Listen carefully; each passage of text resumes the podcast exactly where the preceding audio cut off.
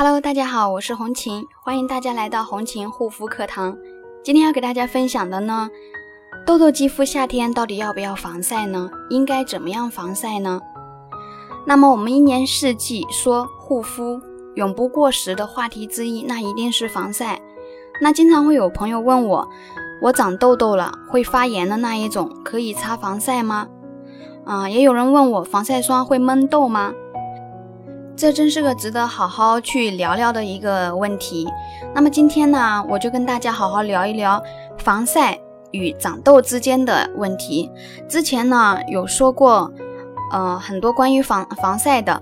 那么几乎每次都有人留言，就是防晒霜跟痘痘有没有影响？那么我现在可以回答大家一下这些问题。因为成分以及配方组合等问题，目前呢，绝大部分的防晒霜的确是有可能会致痘的。如果是痘痘的肌肤，无论是采用化学防晒产品还是物理防晒产品，都有可能加剧痘痘，变得更严重。只是说物理防晒呢，会稍微的比化学防晒更温和一些，啊，那么给皮肤的一个刺激相对也是会小一些。化学防晒呢，想要把防晒波段做的全面可靠，通常需要几种化学防晒剂的一个共同配合，防晒配方相对比较复杂，这样呢就增大了产品对皮肤的一个刺激度，这对于本身就已经是痘痘肌肤的皮肤呢，就不是很友好，的确有可能会因为刺激加重炎症，导致痘痘更加严重了。但是如果说对于正常的健康的，肌肤屏障完整的皮肤而言，这一点就不需要特别担心了。防晒霜对于这类肌肤并不会产生特别严重的致痘问题。如果真的确认自己用哪一款防晒就爆痘，或者是出现一个不适过敏，也许直接换一款就好了，不需要太去纠结。那么说到这里呢，可能有的朋友会说，那我们直接全部换成物理防晒不就好了吗？不是都说物理防晒温和不刺激，是敏感肌肤的最佳选择吗？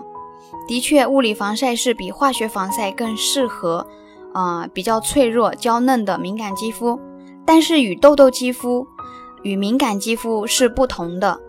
物理防晒对痘痘肌肤同样不是那么友好。用过物理防晒产品的朋友们应该能够感觉得到，物理防晒霜的一个膏体通透，感觉呢会比较厚重。成膜感更强烈，封闭性也会更强，这样同样就是容易加重肌肤的炎症，导致痘痘加剧。总而言之，无论是化学防晒产品还是物理防晒产品，都对爱长痘痘的肌肤是不那么友好的。但其余的各种肤质，只要是肌肤屏障完整、未受损的健康肌肤，包括就是偶尔长一两颗痘痘的，也不需要过于去担心，嗯，是可以放心使用防晒霜的。那么可能有的朋友要说了，那么长痘痘期间不防晒不就好了吗？嗯，我不知道大家还记不记得我之前说防晒话题的时候有提到过，痘痘会被晒出来。如果你不防晒，阳光中的紫外线会加剧肌肤的炎症，啊，从而加重痘痘。那长痘痘的朋友就会说了，还让不让人活了，对不对？